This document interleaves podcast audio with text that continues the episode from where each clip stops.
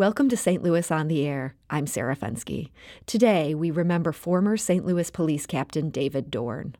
He served 38 years with the St. Louis Metropolitan Police Department and also served as Chief of Police for Moline Acres. Dorn was shot and killed on June 2nd. He was responding to an alarm at the pawn shop where he moonlit as a security guard. His death shocked those who knew him here in St. Louis and those who didn't across the country. Among the words that people who knew him often use when they talk about Dorn is integrity. St. Louis County Councilman Tim Fitch is a 31 year police veteran and former police chief for St. Louis County. He worked closely with Dorn beginning in the 1980s when they each ran a Law Enforcement Explorer program, which is aimed at youth interested in careers in law enforcement.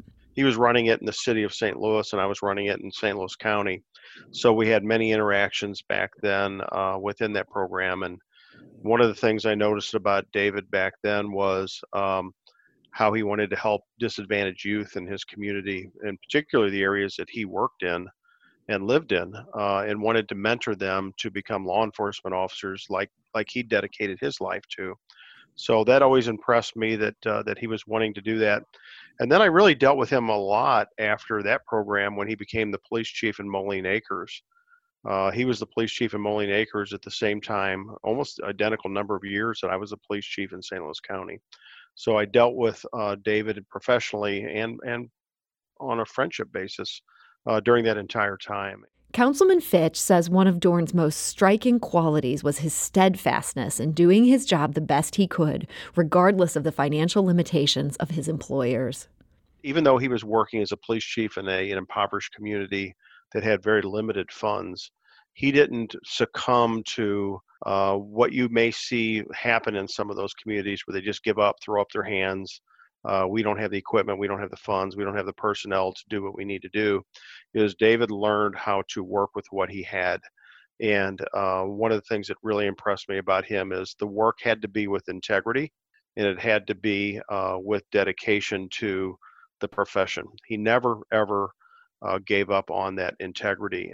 And Dorn didn't just have a good relationship with the people he served, he also earned respect from his colleagues. You're not going to find a police person to a T that's going to say anything negative about how they were treated when they worked for Captain Dorn in the city and when they worked for Chief Dorn in Moline Acres.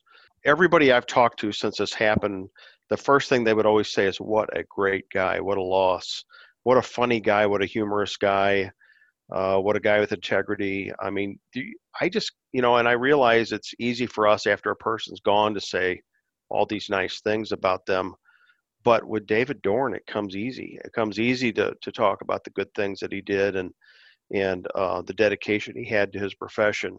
But Dorn wasn't always serious, Councilman Fitch says. He fondly recalls their conversations. Every time I talk to him, I guarantee you, every time I talk to him, I ended up laughing on that phone call with him or that visit with him face to face because there would be something that he told me that happened, and just the way that David had to describe incidents, it was just it was just very very very funny. That's just the kind kind of guy he was, and he had a way with words. Um, he knew some profanity and didn't bother to it didn't bother him to use it. Um, uh, so it was it was very he was a very interesting guy and very funny guy, and um, he's definitely going to be missed by a lot of people.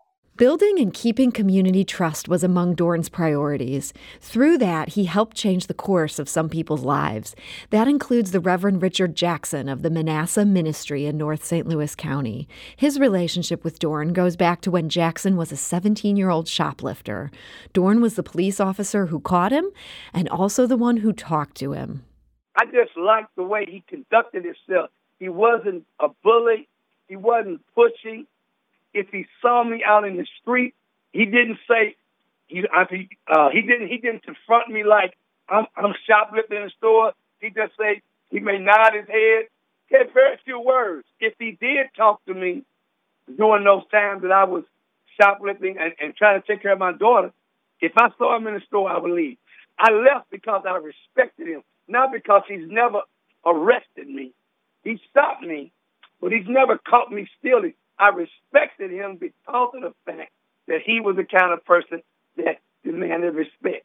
And what I didn't want him to do, it's foolish of me to think this way, but what I didn't want him to do is actually think that every time he saw me in the store, I was shoplifting. Because a lot of times I wouldn't be. I'd be setting up, but I wouldn't be shoplifting. And then sometimes I'd be in the store and I would be spending, I'd be buying things.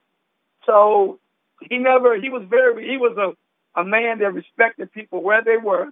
He came from the hood and um, a tremendous man. He had he, a man of integrity, a man that loved God, a man that loved his family, a man that believed in helping people. But he also believed that if he needed to work three jobs to take care of his family, that's what he would do. The Reverend Jackson says Dorn set an example of how police officers can better their relationship with the communities they serve. If you had more officers like him who really cared about the people in the community, understood that they're going to do their job, but at the same time could be able to have a, a the spirit to differentiate. You know what? He just out here tripping. He ain't, he ain't like he robbed nobody, burglarized nobody. He ain't selling dope. He ain't beating up women. I ain't gonna get him, let somebody else get him. That be sometimes his mindset. But he still cared about the people. That's what I remember about him. He was a man, and I respect him. And I just wanted him to always know, whenever he saw me, whenever I saw him, hey man, I don't live like that. And that was it. Danny Barnett Bay is a North St. Louis resident who grew up in the same area as Dorn. Here's how he describes Dorn and the way others in the community perceived him. He had a beautiful personality. He always was laughing and talking stuff. He liked to jug at people, you know, in a joking manner and stuff like that, make you laugh. Yeah, he was a he was a happy-go-lucky guy he wasn't no corrupted police. He was a good police. He didn't really bother nobody. He done his job like anybody else with a job. You got to do what you you know what you instructed to do. You know, he he didn't he didn't. I never seen him uh put his hands on nobody. You know what I'm saying? Roughing them up or none of that. I never seen him do none. I seen he worked in the district where I lived. There, I moved from Spring and L down to uh, Sarah Street to Sarah and Cook, 4114 Cook and he patrolled the eighth district. That was the district I lived in. When I lived where he where we growed up at, it was the that was the ninth district. So uh, you know, he was he was a good officer. He wasn't no time. He, all he did was done his job. If he uh, arrested someone and they went to the pension because they was good for what they done, he never framed nobody that I know of. Never. He was strictly a police, a good police officer everybody respect David. Hundreds of people gathered on June 10th at the St. Louis Friendly Temple on Martin Luther King Drive for David Dorn's funeral. He is survived by his wife, adult children, and grandchildren.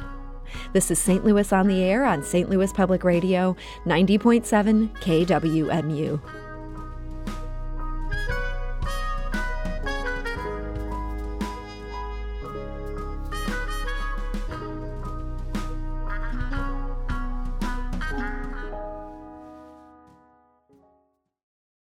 Support comes from the Missouri Forest Products Association, providing more than 41,000 jobs in the production of wood pallets, railroad ties, white oak barrels, hardwood floors, and more.